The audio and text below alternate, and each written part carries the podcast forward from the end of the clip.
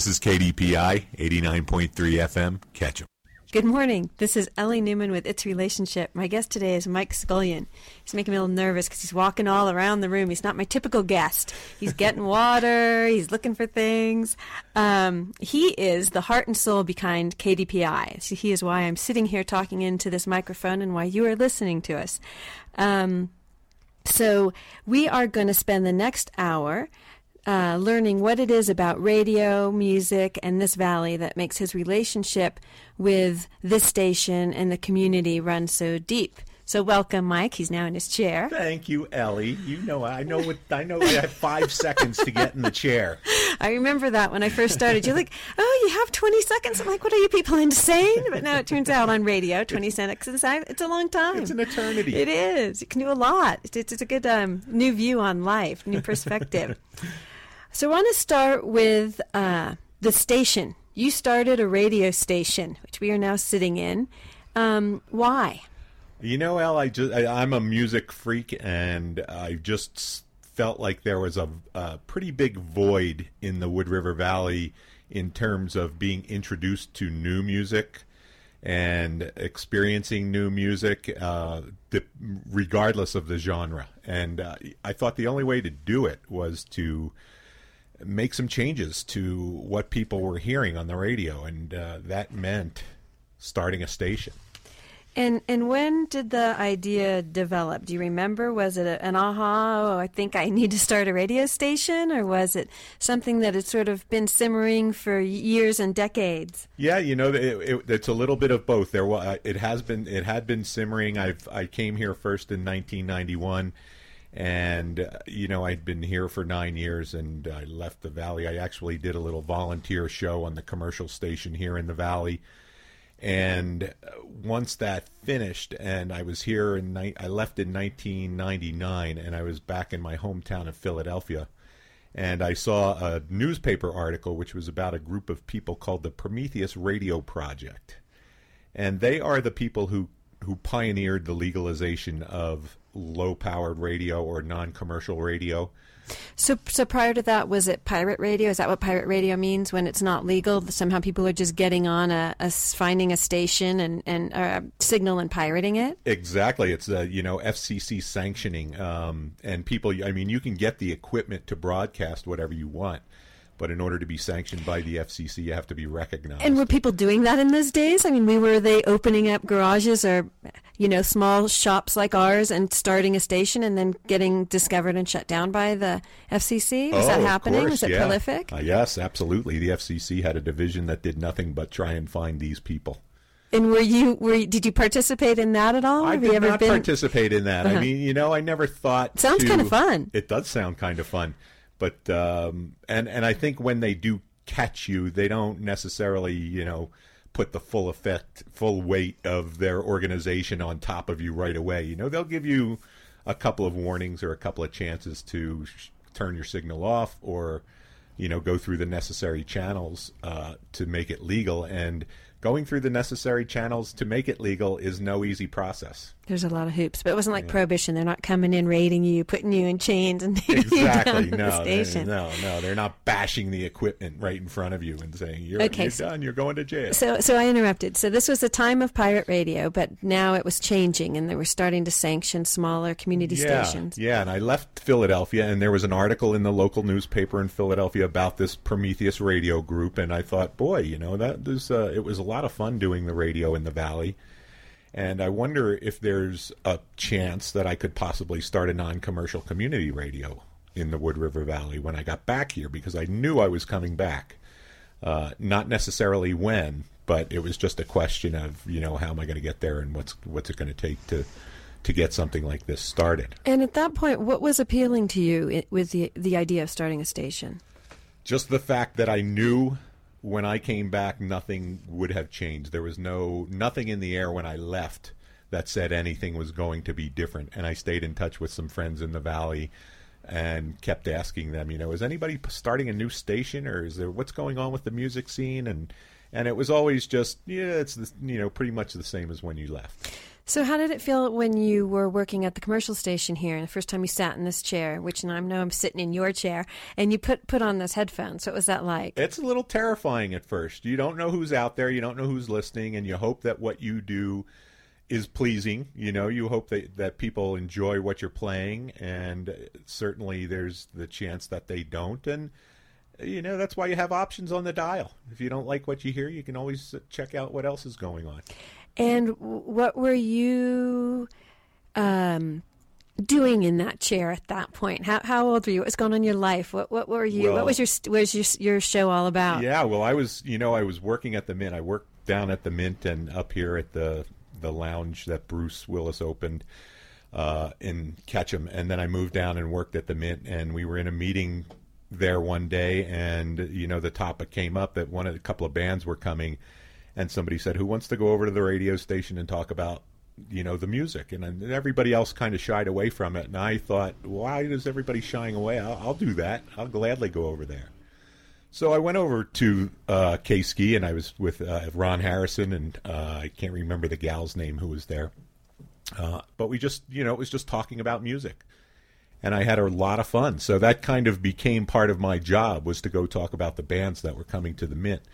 And one day, I think Ron just said, "You're really comfortable on the microphone, and you know what you're talking about when it comes to most music. Why don't you think about doing a show?" And I thought, "There's no way I could handle doing an entire show," you know. And uh, the more I thought about it, the more I thought, "Well, why not?" You know. So the, the station was kind enough to give me a little volunteer, a couple of hours on Friday night, and it was uh, not paid, but you know, I just had a blast doing it. Take my music in there and play you know, within reason, whatever I wanted. And was there a theme? Was there a certain kind of music you were playing at the time? I would just I would just call it a progressive radio show. You know, it was new music and music that people hadn't heard from uh, you know, well-known bands, but it was, you know, tracks 7, 8, 9 and 10 on the albums that you wouldn't hear on commercial radio. Did that lead you to learn more about these bands and the, the music uh, world at the time and what was going on with industry? That was a big part of my finding out more about the bands because I found myself behind a microphone thinking, what am I going to say? How, what am I going to say? And so I would uh, do some studying, you know, read all the CD jackets, and you didn't have, you know, the internet the way you have it now. So I would just have to go in depth to read who produced what album and you know, who were the guest musicians on this particular disc and, and things of that nature. And that's a lot of fun. And and so did you love it? Were you sitting in the chair thinking, "Yeah, this this is where I meant to be. This is my throne." I don't know if I felt like this is where I was meant to be, but I know that I liked it, you know, and I thought, "Boy, if I can ever make a living doing this, this would be an absolute blast." And that was kind of where I first thought about it. And then you you left the valley after that I, stint. I did. I left the valley. I went back to Philadelphia for a little while. That's where I saw that newspaper article, and I went and invited the gentleman there. He names himself Petri uh, Pete Tridish. for what he's done for the non-commercial station and I took him to lunch and told him about the Wood River Valley and the geographical specifications and line of sight right to the top of the mountain where the antennas are and all these technical some technical things and we just he said it sounds like a no-brainer. You know, it sounds like the perfect place. And was he encouraging? He was encouraging, and he he said, "But you you have to be prepared. There's a lot of work to do when you do this." So you've got the station KDPI. Uh, where did that name come from? KDPI, boy, there were you know when I was thinking about what to call the station, you what you do is you go to the FCC site, and whatever you want, whatever four letters you decide that you're going to call the station, you put them into this search. Uh, uh, what do you call it? A search engine, search engine. You know, in the FCC site, and they'll tell you whether it's taken. And I mean, the letters, the call letters, every single cargo ship, every single naval ship, all kinds of trucking uh, things have all have call letters. You know, and I must have gone through 30 or 40 different sets of four letter names and all taken by one thing or another. And then I was laying in bed one night, and uh, you know, my ultimate dream is to start a performance space that has a glass wall with the radio station on the other side. And I thought, well, what do I want to call that? And I thought I wanted to call that the Dew Drop Inn. And I was lying in bed and I said, well, maybe drop in would work for the radio station because then people from the community can drop in and you can create some interesting marketing pieces with mountain bikers dropping in and skiers dropping in and snowboarders dropping in off of into their runs and things of that nature. And I thought, all right, well, let me start doing that. And I did every configuration of drop in I could think of, and I finally got to KDPI, and it had been uh, assigned to a naval freighter that was decommissioned in 1941. So I thought, well, let me see what I can do here. So I had to call the U.S. Navy and find out if they would release the property of these uh, call letters, and they said, sure enough, you know. So I. Uh, So how, how was it calling the U.S. Navy? Are they helpful and friendly? Surprisingly enough, yes, they are. You just have to. It's just a question of finding the right person in the right department, and that wasn't too difficult. You know, you go into their communications uh, department, and uh, the first person you speak to will usually know who you have to speak to about something like that. And I that. think they'd be pretty efficient. Exactly. You know, she they they were actually so nice that the gal called me the morning of and said, "Okay, at 11 a.m. those letters are going to be free." So I sat by the phone for the next half an hour, you know, thinking somebody's going to get these. Which you might have had practice at buying concert tickets. Okay, the Oh, yeah. tickets go on sale in 30 seconds. You'll be some. sold out in another minute. Exactly. So you were skilled at this. It's good. I Your skills came in useful. Uh, So- yeah, so you had those five minutes, and and uh, you know, there they were. Okay, you have the call letters KDPI. So that was. Uh, I don't know if that was before. It had to be. It had to have been before the application process. that's what I was going to ask. I was going to ask if that was the moment that it made it real. No, No. the moment that made it real was writing a check. You know, I'd been thinking about this for a long time, and all of a sudden, in order to fill out the application, the application to the FCC is very technical. So you need uh, an attorney who speaks lawyerese for the FCC, and you also need the help of a, an, a radio engineer, a technical engineer, to fill out the second pa- uh, side of it. And that, and neither of those professions come cheaply. So writing a check to the two of those guys was the jumping off point. That's when I was on the edge of the cliff and said, "All right, I this is going to be real." D- did you debate? Did you stand on that cliff for a while, or did you say no? I'm I'm jumping. You know, I think I had thought about it for so long that I was I was going to jump one way or the other. So you jumped. I We're jumped. here. You have a radio show every morning during the week called Yeah. Better Than the Alarm Clock. Yes, And uh, can you tell us a little bit about that? sure. I try. You know, that's a, a a show that's three hours long, and I try and introduce people to a lot of music that they may not have heard before, or music from bands that they know well. um, that may be deeper into the discs or the albums. in- fact, for some of them that uh, they they don't get to hear very often, and and uh, live tracks and things of that nature, and acoustic music. So I use the first hour to kind of help people wake up without banging their head around too hard. And what's the easiest part about the show for you? I think the easiest part's probably picking the music. And what's the hardest part? The hardest part is sometimes trying to say things that I haven't said before, and that's that happens a lot. I mean, I, I do repeat myself because uh, I want people to know about the station, and we're trying to create awareness for the station.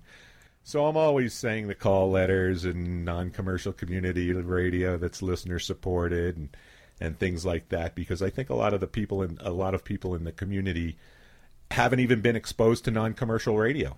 You know, they're so used to what they've heard in the valley. If they grew up here, they definitely don't know what community radio is. Um, anybody from San Francisco or Los Angeles, uh, anybody who has ever been to a university that has their own station, that's all. That's non-commercial radio. But there are some big stations in some of the bigger markets, KCRW in Los Angeles and WXPN in Philadelphia, that cover a huge market. You know, I mean, Los Angeles, what, 12 million people? Uh, and they go, you know, they probably have six or seven repeaters out there. So they cover the entire basin, if not all of Southern California. It's it's interesting. So I ask you what's the hardest part, and I was thinking about what, what you're saying. You know, doing something new, saying something new, and I've noticed just this being a completely new endeavor for me that the hardest parts are also usually and the new parts the most enlivening you know Oh. you're scared to death but then it's what's the mo- really exciting and what kind of spurs you on to try more new things and do more Absolutely, and and I mean, you have to be a little bit familiar with the computer. You know what? You know, every every day we come across something on the computer is kind of like, how do I do this? And if I do it wrong, will I zap the entire software Oh, th- program there's a lot of of technology and was that the case when you were at um, K-Ski? No, not at all. That we were still on CD to CD and spinning vinyl, and and uh, you know it was considerably less taxing for me, only because that's the way it was, and I was familiar with those things. And are you a, music purist? Does this does the technology take away from sort of throwing an album on or a CD and playing it, or is it just just different? Not for me, because uh, you know I, I like to listen to music at all times of the day, and there are so many ways that you can do that. You know, with smartphones and uh, you know your iPod or your iPad or your computer, you can be online and listen to anything at any time. I mean, I'm very happy with that because you can find a lot of new music that way. The It- problem with it is that there's so much new music out there that you have a hard time keeping up with it. It's accessible, but it, it can be overwhelming. It, can, it is there's just so overwhelming. much. It is overwhelming. And so uh, you had left and you came back with the idea of starting the station. Um, what brought you back to Ketchum, and why why do you stay? What is it about Ketchum? Oh, it's or, the- or the Valley, not not just Ketchum, of course. certainly the place, the beauty of the place, and the kindness of the people, and the fact that everything we do for fun is also really good for you for your health. You know, you go out mountain biking and hiking and tennis and golf and. Uh, the weather is fantastic. I love the dry air. I grew up in Philadelphia, so I'm not a big fan of humidity. Yeah. And um, you know for the little bad weather that we have here and you know i really think that the only true thing that bugs me is uh, wildfire smoke that we get sometimes In the summer, yeah, you don't understand humidity until you've lived on the East Coast. And Yeah. people say, you say, oh no, I'm used to hot weather, I'll be fine. And then you get there, okay, this is Oh, different. 25% here is a humid day Yeah, you go yeah. back there and when they talk about 80% humidity there is no being a dry you know having a dry spot on your body So I am here with uh, Mike Scullion, Scully, known to us as Scully, and we are talking about the radio station and his relationship with the station, with the valley, and with music. And we'll be right back in just a moment, so stay with us. This is Ellie Newman on Its Relationship, and I'm here with Mike Scullion, who is the mastermind of the Oh. station, the mastermind and the backbone Those are some of KDPI. They're, they're true. um, and I want to talk a little bit about radio. And I was thinking this morning a little more about it, and I was thinking, you know, what what is radio's place in in in our uh, culture and society and the world? And I thought, you know, it's music.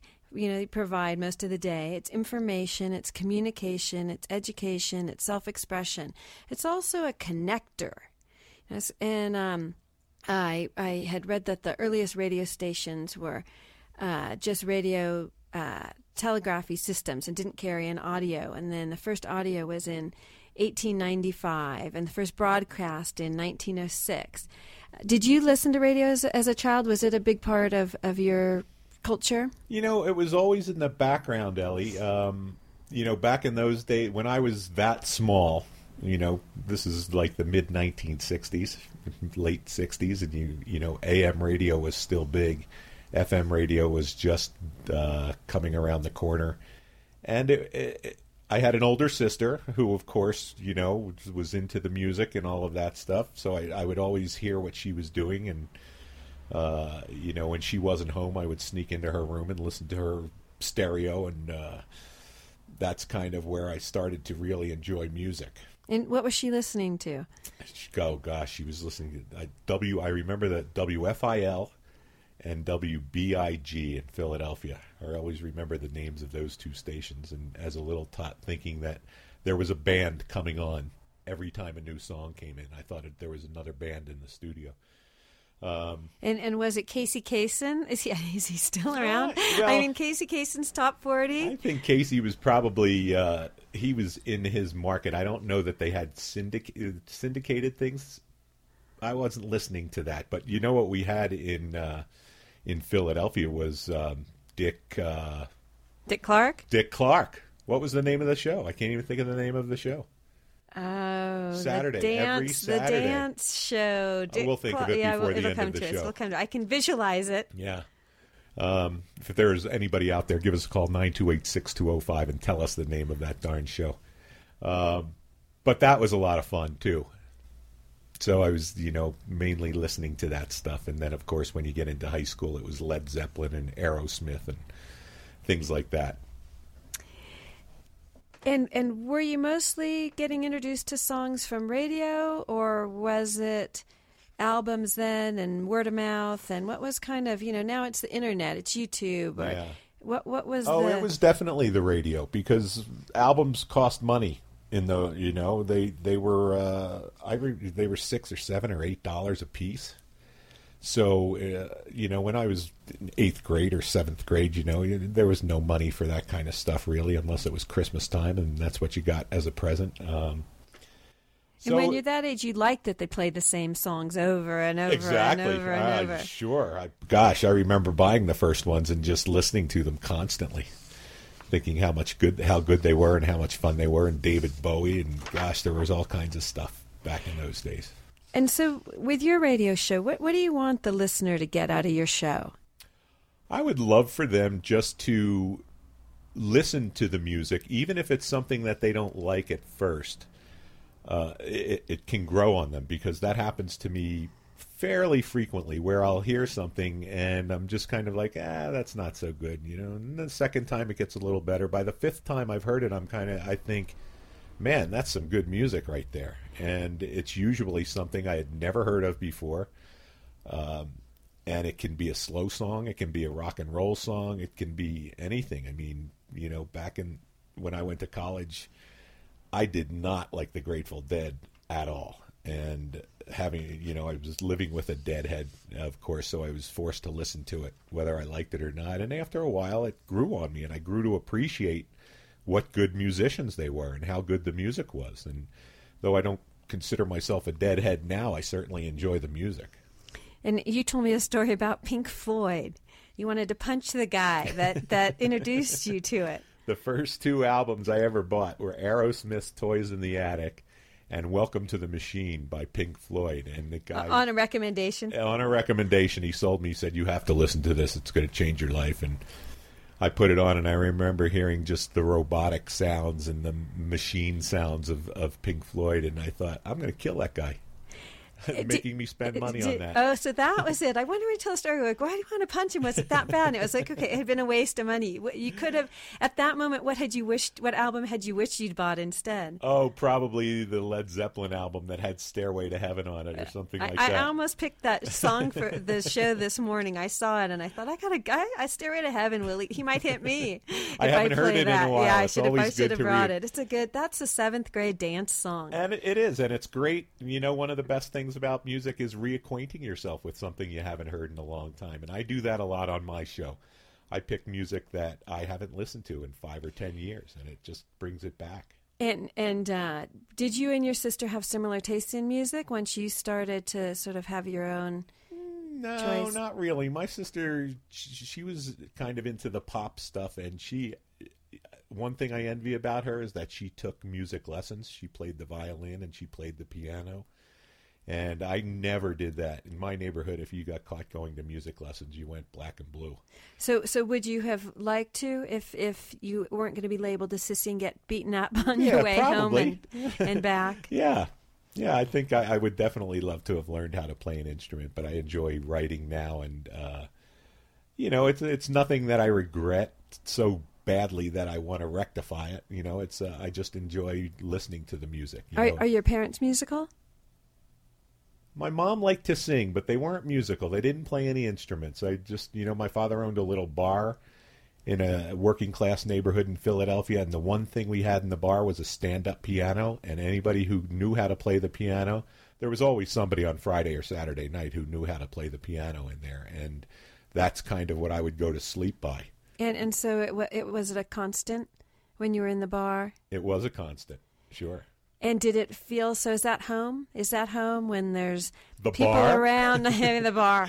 Or the, the music element of the bar is what I was getting at. But yeah, you know, it might be the bar as well. It had music, but the, the music element of it. If you're a kid and you're going to sleep and you're hearing those sounds of, you know, joviality and and uh, social Fun. interaction and bonding and fun and connections. I'll tell you, Um, if I'm in a bar or a you know a restaurant bar and there isn't music playing, I'm kind of I, I feel like something's off. Something's wrong with this place. You know. I gravitate towards places that have good music playing. Did you want to be in a band? You know, when you were in your teens and you're listening to these, Right. buying these albums and listening to these uh, musicians. That's a good question. I think I, I, I was probably too far into s- uh, sports by then. By the time I could consciously make my own decisions, uh, you know, it's always if I knew then what I know now, kind of a thing. Well, and was there a division in that era where you know either you were a jock or you were a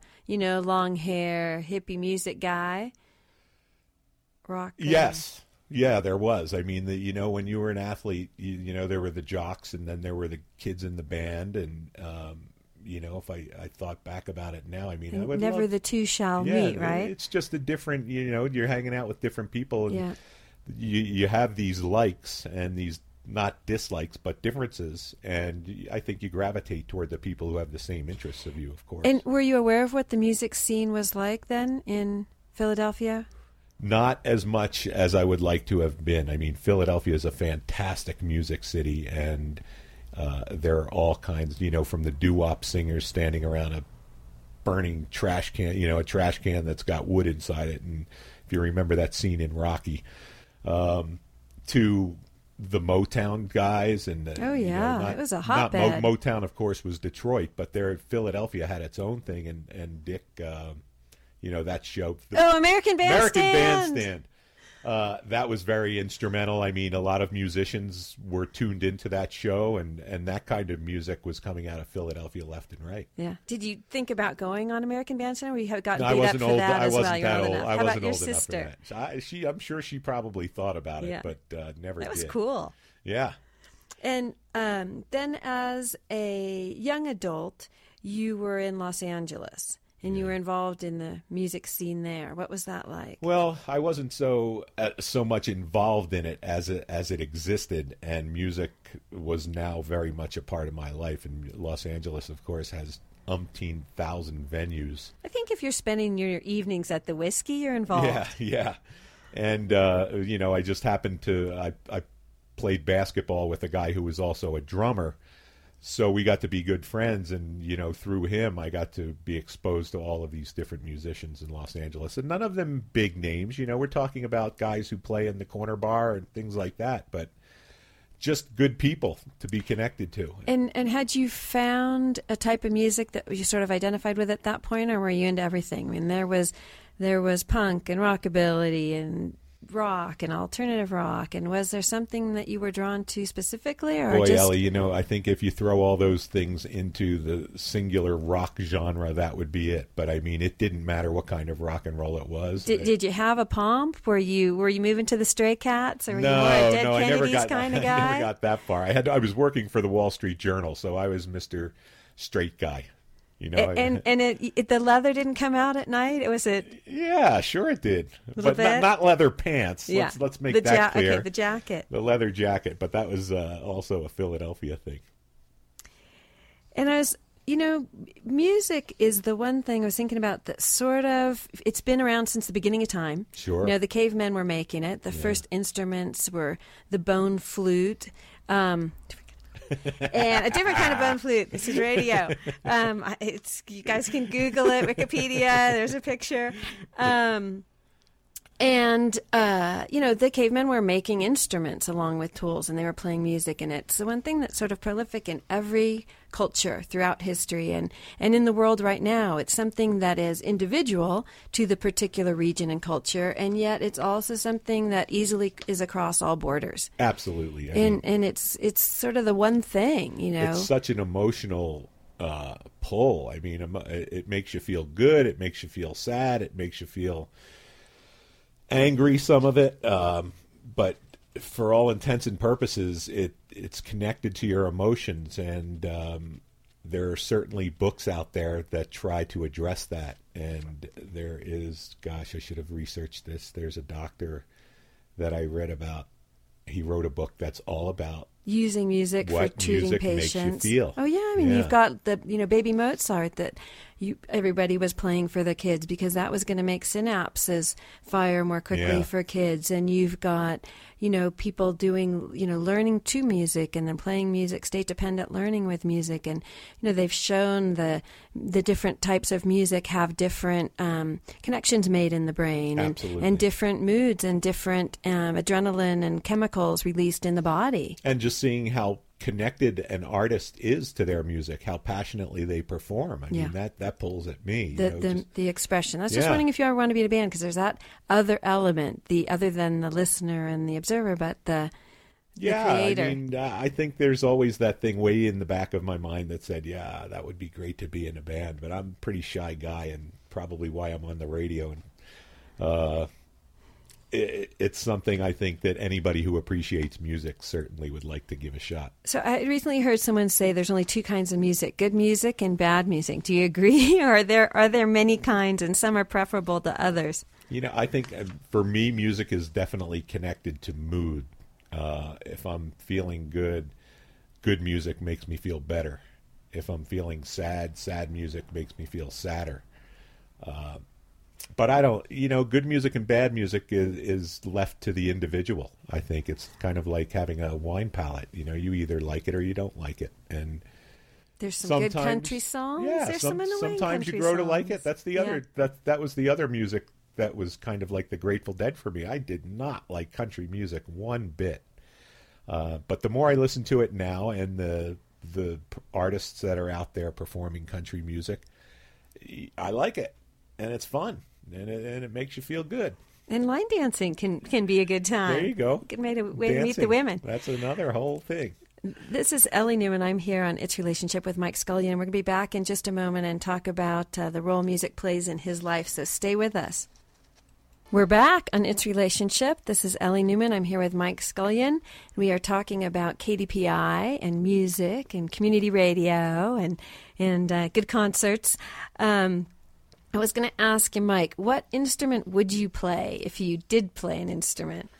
Boy, Ellie, I think it might have to be. Uh, I'm kind of thinking drums. Is it drums? No, it's not drums. You know, drums, yes, but I don't know. Boy, having to have four limbs that are doing different things all at the same time, I don't know if I have that kind of uh, coordination. Although I think any instrument you need coordination like that. Um, You need to practice. yeah, I always my two favorite instruments, I think, would are the uh, Hammond organ and either the steel steel guitar or or like a bass saxophone, something like that. I always uh, envision myself. Now, see, I played some jazz the other day, and you were kind of gave me a sideways glance, like, Yeah? "What's what's this you're playing?" I don't it might just have been the time Okay, of maybe, day, or, or, my the song, mood. or the mood, your my mood. So, so I was going to ask: is is listening to music for you is it a private or a social experience? It's It's both, you know. It all it's it depends on who you're with, and it depends on where you are, and it depends on if the sun is out. It depends on if you're in the mountains or at the beach or at the bar or the restaurant. Um, you know, music is just one of those things that can either be in the background or it can be the central thing that's happening. so it kind of plays different roles in your life at different times. Yeah, absolutely. And and how about with your relationships? I mean, if um, romantic or otherwise, if if someone you're with, you know, you play a great song and they just don't get it, That's a tell. out? That's are a big tell. Yeah, sure. That's like wiping your forehead in a card game. You know, there's Yeah. a, uh, and again, it depends on the song. You know, there's certainly uh, some music or some artists you know, if it's one of those artists that I just can't handle, it's just kind of like, I can't. I don't think this is going to work. Yeah, yeah, yeah. Because I can't sit in the car with you while you're playing that rap. I'm going to have to put the headphones on. And and do you feel like music has played a constant role in your life? It's it's been consistent, but has it been the same sort of role, or has that changed? Well, it's certainly changed now that I have a ra- that we have a radio station to promote and to to be involved with. Um, music is always it's one of the best things about music is that it can be a background thing and you can multitask. I mean, if you want to go out and mow the lawn, you put the headphones on and go out and mow the lawn. Mowing the lawn becomes a much easier task for me if I have music going on in So my head. it's inspiring. Absolutely. And also soothing, right? Because you take, I- uh, you mentioned before, you take a nap. You got to put on the good napping music. Sure. Yeah, without a doubt. And is there a soundtrack that kind of goes with your history when you think back on, on your childhood and then your teenage years and your young adult? Do you have a soundtrack that goes with it? Well, yeah, you know, when when I was in high school, it was definitely rock and roll. Like I said, Aerosmith, Led Zeppelin, that kind of thing. And then I went away to a little tiny Catholic college in the middle of nowhere, Maryland, Emmitsburg, Maryland. Actually, it's called Mount St. Mary's College. And uh, you know, I was exposed to Crosby, Stills, Nash and Young, and um, just softer rock and roll. Were the nuns okay with, with you guys listening to music? It wasn't the work of the devil? Well, at the college, it was the priests. Okay, college. Um, the, yeah, well, they had no control over a good bunch of college kids. Yeah. You know, it's you will listen to whatever we want. You won't tell us anything. That never changes. I don't think at that age. Um, but going to concerts, you know, like I said, the Grateful Dead. and That, that's when I went to my first Grateful Dead concert, and it was it was an eye opening and ear opening experience. And and you, I think a big part of my growing to like that band was the fact that I saw them live and got to appreciate what they did on stage. So it definitely seems like music for you. It's a, it's a growth opportunity, right? It's a a, a, a chance for expansion Absolutely. and for um, comfort and uh, almost all the emotions. I think right? so. It's going to soothe you to sleep. It's going to expand you awareness. It's going to, you know, rock you out and make you dance. Most definitely, most definitely, and one of the things I'm really looking forward to with the radio, with the station, with KDPI, is musicians coming in and playing on the air, and, and just being able to be in this kind of an intimate atmosphere. And so, is is live music preferable to you? Do you are you a concert guy? Do you remember what your first concert was? My first concert was, I think, Yes in the Round, or Rick Derringer at the Tower Theater in Philadelphia. It was one of those two, and they were two very different venues and two very different shows. Rick Derringer was a kind of a headbanger, rock and roller, and uh, and were you just like, this is awesome? I was rapt, you know, and of course you're there with eight of your friends, Yeah. and they're off doing whatever they're doing. But I was glued to my spot and just in awe of the musicians. So I want to talk about a little bit then community radio. So one thing we've kind of covered is an advantage of this community radio is you can introduce new musicians uh, in the area, give them a platform, an opportunity to be heard and to, to perform with, with the music. Absolutely. And that's something you said was sort of your ideal vision to get people even in here playing and people dropping in. Um, do you think it's harder for new musicians these days, or just different? You know, we have all the uh, modern technology and social media. You've got YouTube. Before you had to get played on a station um, and many stations to sort of make it. Yeah, Is is that different now? absolutely. You know, you, you know, recordings were uh, and record companies were the way you got your music out there, and now it seems to be much more the YouTube thing, where you're recording your video or your song can go viral, and if it catches on with in the right way, it doesn't matter what anybody else does because the people who like it like it and they're going to send it to their friends and they're going to send it to the people they like and say you need to hear this and uh, that's you know just So is that a good thing? I mean, you're an aficionado. You're an expert. Is that is that better? well i you know i don't know if you're calling me an aficionado or an expert I if you're just saying that about people in general who like music No, no. I, I i will listen to anything that someone says you should listen to this Yeah, because I mean, it's opened the field. Yeah, and especially if I trust them. If there has Yeah. been something in the past where they said you need to listen, and I listen and I really like it, uh, your friends and your family know what makes you tick, and you know when they recommend something, it's you, you'd be silly not to listen And, to and it. so, is that still an important role for community radio to play? without a doubt.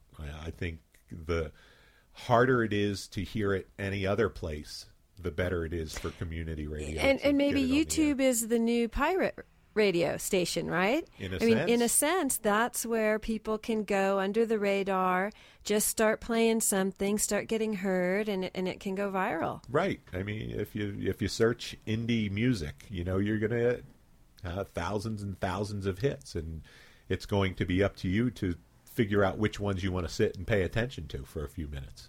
So we talked a little bit about community radio and, and public radio and how it's, it's the difference with commercial radio and the sort of the third model of radio broadcasting. Um, and its goal is to produce content that is more connected with the community. It's owned and operated by the community. It's influenced by the communities it serves. They're they're generally nonprofit and they provide a mechanism for enabling individuals and groups and communities to tell their own stories and share their experiences in a, in a, this really media rich world. You know, they can participate easily and it's connected. What what are the goals that you see for KDPI in this community? Why is it important? Well, I think it's important because you know we do have uh, our NPR stations out of uh, Boise State University, and NPR is a wonderful, wonderful thing, and it's we don't see that as competition. You know, we're more complementary. I think when you have community radio and NPR radio in the same commu- in the same market because they talk a lot about national and international affairs and they have their own brand of music. They've got lots of different music shows on certain stations of NPR. The community radio is directed toward the community itself. You know, we're about 90% local and 10% national. We do the free speech radio news on Monday through Friday at 6. And I think those are important things to sort of look at separately and then know they go together because for news now in our culture, I, I know when I was a kid, we listened to Walter Cronkite. And if he said something, we thought, okay, like Walter just told us that. It's, it's true. I trust that We guy. trust it. and we're getting the news. We're not getting a slant. We're not getting a bias. We're not getting a take. I'd heard something about people that watch Fox News, one of those stations that they actually are less educated and, and knowledgeable about what's actually going on than people who don't watch any news at all. And so, you know, NPR to me now is that trusted, um, Objective. objective option. I mean, there's a little bit of a slant. I'm sure people are like, "Oh, it's a liberal rag," but but it's it's a little less biased. You feel like you're getting information. I think you're right. You know, in Ellie, there's you know, it's both sides of the fence. Uh, you know, for I had a guest who absolutely had to watch MSNBC uh, every night, and I watched. You know, and I thought, well, well, you know, I can watch some of that. That's not, you know, as far left.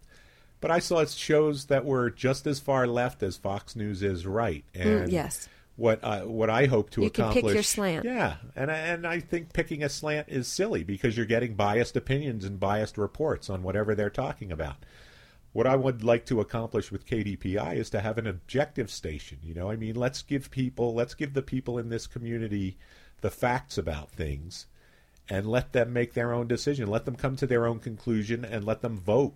And if you know, and let the chips fall where they may. If you're on the losing side, then hey, everybody else thought that the facts they heard made more sense for the other side. Which I think in a small community is extremely important because you do. I mean, I always think of this place a little bit like high school. You know, when you have the different cliques and you have the different people that have an opinion that's this and an opinion that that. And whenever there's something happening in the community that needs to be voted on or decided on or take a direction, it really is challenging to find out what is really going on. You know, it's it's like. Atkinson's is is you know where you get all your news and Sure. and it's it's uh, jaded. Yeah, yeah, and I mean, if I have friends who don't think the same way that I think of on an issue, I don't think any less of them because the be, I like them or I respect them because of what's in their heart, you know, and and what makes them good people. And, and so, is it part of the the purpose and the value of KDPI? Is it is it operating as a voice for the community? without a doubt, that's the biggest uh, biggest statement you could make about community radio, and it's a platform for people, especially for the 501c3s here in the valley. I mean, we won't charge them anything to come in and talk about events that they're going to have, you know, that that help their cause, and they can come in and talk about whatever their cause is.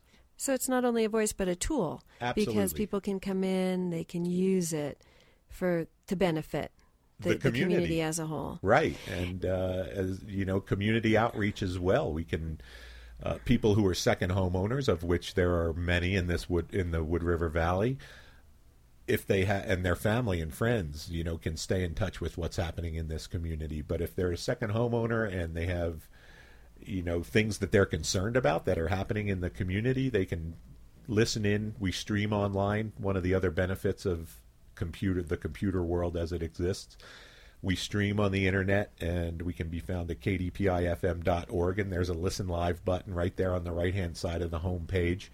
So if you live in San Francisco, but you come here for the summer for two months or whatever it happens to be, or you live in Seattle and you go back and forth, you can always find out what's happening in the community just by listening to the community radio station.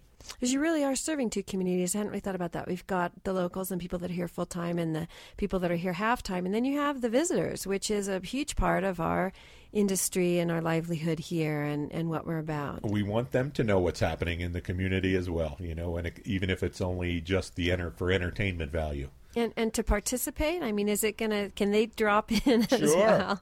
Yeah, Anybody and- can drop in and see what's happening at the station. And I know you modeled it somewhat, or you were inspired by a community public radio station that you really loved. Um, was that back in Philadelphia? That was. It's called WXPN in Philadelphia, and uh, I consider it. When I tell people, as a matter of fact, we uh, Sally Betcher over at the Sun Valley Center for the Arts, I was chatting with not long ago, and she went to school at Penn, and she brought up WXPN in the meeting, and I almost jumped out of my chair because somebody knew what it was. And I loved like- it. Yes, and loved it. And I liken KDPI to WXPN, but I say it's about one one thousandth of the size. And so, likened in what way? What was it about that station that you would hope that KDPI would, would be and model after? Well, the variety of programming, for one thing, you know, they're mostly music in the daytime, uh, but in the evening they have a variety of different shows, everything from kids shows to community awareness shows to political uh, roundtable talks. Um, of course, Philadelphia is a very big city, so there are any number of uh, things going on at any given time. So it's a, it's an awareness, and the the people that listen to community radio tend to be fairly well educated, and and they call in and they ask interesting questions, and they they want interesting answers. They want informed answers about what's happening.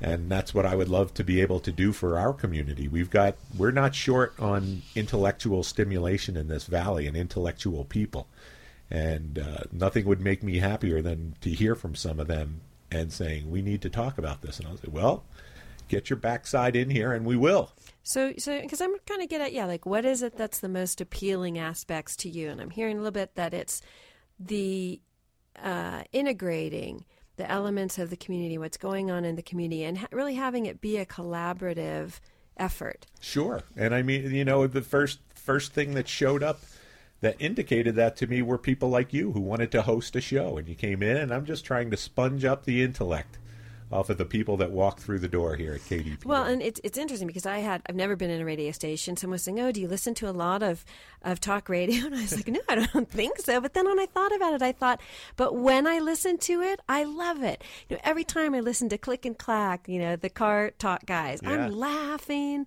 You know, I love listening to Wait, Wait, Don't Tell Me. I I love listening to all these shows, and I hadn't even really noticed or known that I had until I kind of sat a minute and thought, yeah, even in this media rich, you know, technology world, I it's great. And so I've been trying to figure out what and, and having the show the people I've interviewed so far, the the best part of it for me has been one sort of what you said about researching. You know, you have to learn more about what you're going to talk about, but then meeting these people and really getting to understand them and know them in a very different and much deeper way. And we live in such a rich, rich community Without of yeah. talents and intellect and passion. It, it's really it's it's incredible. Like it just makes me smile every time I think about it. and you the people and you meet them you would not maybe otherwise have met these folks no, and you, you said even if you've met them, you're not having those conversations. Right. The depth of that, you're not digging to that next level, which is where all the richness lies and the interest exactly Yeah. exactly and I, I don't know if you've noticed yourself like how, how nervous you were at the very Oh, beginning my to do your first show and now how comfortable you are. You uh, look uh, very much at home. Uh, it's this is show I think 10, 8 or 10 and I'm a lot better. I was a wreck but Yeah. that also being a wreck that part like I said before it was so exciting. I felt more alive than I had in 10 years. I remember the first time I sat in this chair and I, I, I they said okay you're on the air and, I, and we were testing so no one was Right. listening completely panicked freaked out I did everything wrong I, I didn't turn the right buttons I Right. had dead airspace. I got in the car to go pick up my kids and I was just this is the most alive and happy I've felt since I can remember. Good. and it, and when you look back on it doesn't it seem like such a small step to have taken Oh, it still it still seems yes and no, big and scary, but tiny. Yeah. Now when I'm pushing the buttons and I'm looking, oh, there's the mic, there's the computer, there's the songs. Yeah, Yeah. it's it's nothing. And it was easy, an easy hurdle to get over, um, and and really fun. And when you're out and about, you're out and, And at, you're out at the grocery store and you're shopping, and you bump into a friend who says, "Oh my God, I heard the show the other Yeah, day. It was yeah. so it was so nice to hear you." Yeah, and someone starts telling me something, I'm like, "You got to come on the show. We want to talk about that. We want to hear about that." And I have other people that I've had on the show, and they said, "Oh, I listened to your show, you know, with Rebecca Rush, and I keep thinking every day about what she said about handling fear and dealing with fear and Yeah. not letting it stop you. It's it's very very fulfilling. Good, Challenging, boy, exciting, I'll tell you, that makes me that that fulfills me in having started this. Just hearing you say that. So the different ways. Yeah, I remember I kept like hugging you, Mike. Thank you, thank you. Um, how how can what are the different ways that people can get involved? They can have a show, a music show or a talk show. Sure. How else can people They can have participate? They can do their own show, or they can sponsor a show. If you have a business out there and you'd like to sponsor a, a radio show, we've got uh, probably 15 to 18 shows right now, but we've got room for easily that many more. Um, if you have a local business, you can you know you can sponsor a show, and we'll mention your business every time that show's on. You know, on more than a couple of occasions, and there's different ways. so the same way that you'd hear on NPR, and it's not you know technically advertising, but it is advertising. It is what what we're limited to is we cannot make a call to action. So we can talk about your location, we can talk about what the business is. We just can't say you have to go there or they're having a sale or something of that nature. So I mean, it's very similar to the the uh, sponsorships and the underwriting you hear on NPR because they're listener supported as well. And I know there's tons of work too, and if people like to be behind the scenes, um, to do here. Absolutely, You know, and, and we can use so many skills. We need computer skills. We need office skills. Sure. Fundraising skills. We need uh, a butt in the chair skill. You know, if you want to come in and just sit in the office It's and an accept visitors, skill, uh, yeah. you A can You greeter. can, you can do your work. it's- You, you're it's a a real job at. Walmart. You can sit at the desk and you can do your work on your computer. We do have our Wi-Fi here, and you know we're fully integrated that way. Um, but if you want to volunteer at the station, all you had, you know, give us a call or stop in, drop in at 620 North Main in Ketchum. And, uh, and you get a whole new community as well. That's another piece of the puzzle that I've certainly gotten and appreciate. I've got a whole new group of friends and and uh, collaborators. It's Excellent. good. Yes. Okay, so we've got about 30 seconds. I want to know what's your vision, your dream, your ideal for this station in, in, say, two to five years? What does it look like? I, I want this to be the place that people in the community come to to either talk about something really important or make themselves aware of something that's really important to the community uh, and to make other people aware of what's important to the community. And you want to, I know you mentioned at one point, you want to have a space for a performance space for people to come. Oh, and- that's the big dream. No, I want the big dream. I want the whole enchilada. You, you're giving me just uh, the the Yeah, watered down gosh, dream. the- I'm asking you for the whole enchilada. be to probably have a space about four or five thousand square feet, and uh, split into one third would be the radio station with a glass wall that looks out on a performance space for musicians and uh, even readings, poetry readings, poetry slams. things like that. Some place where the community can get together and uh, perform. Yeah. Perform, communicate, Yeah, interact. exactly. It sounds pretty good to me. okay, well, this is Ellie Newman and Its Relationship. Thank you very much, Mike, for trading chairs My and allowing me to pleasure, sit in yours. This is KDPI 89.3 FM. Ketchum. Until I see y'all again. Until I see y'all again. Until I see y'all again. Until I see y'all again. Lately, more than ever, I have missed community. But my love for most of y'all is individuals. So maybe I missed the potential of one. The ultimate squad unity. Usually, I don't fool to be someone I'm not.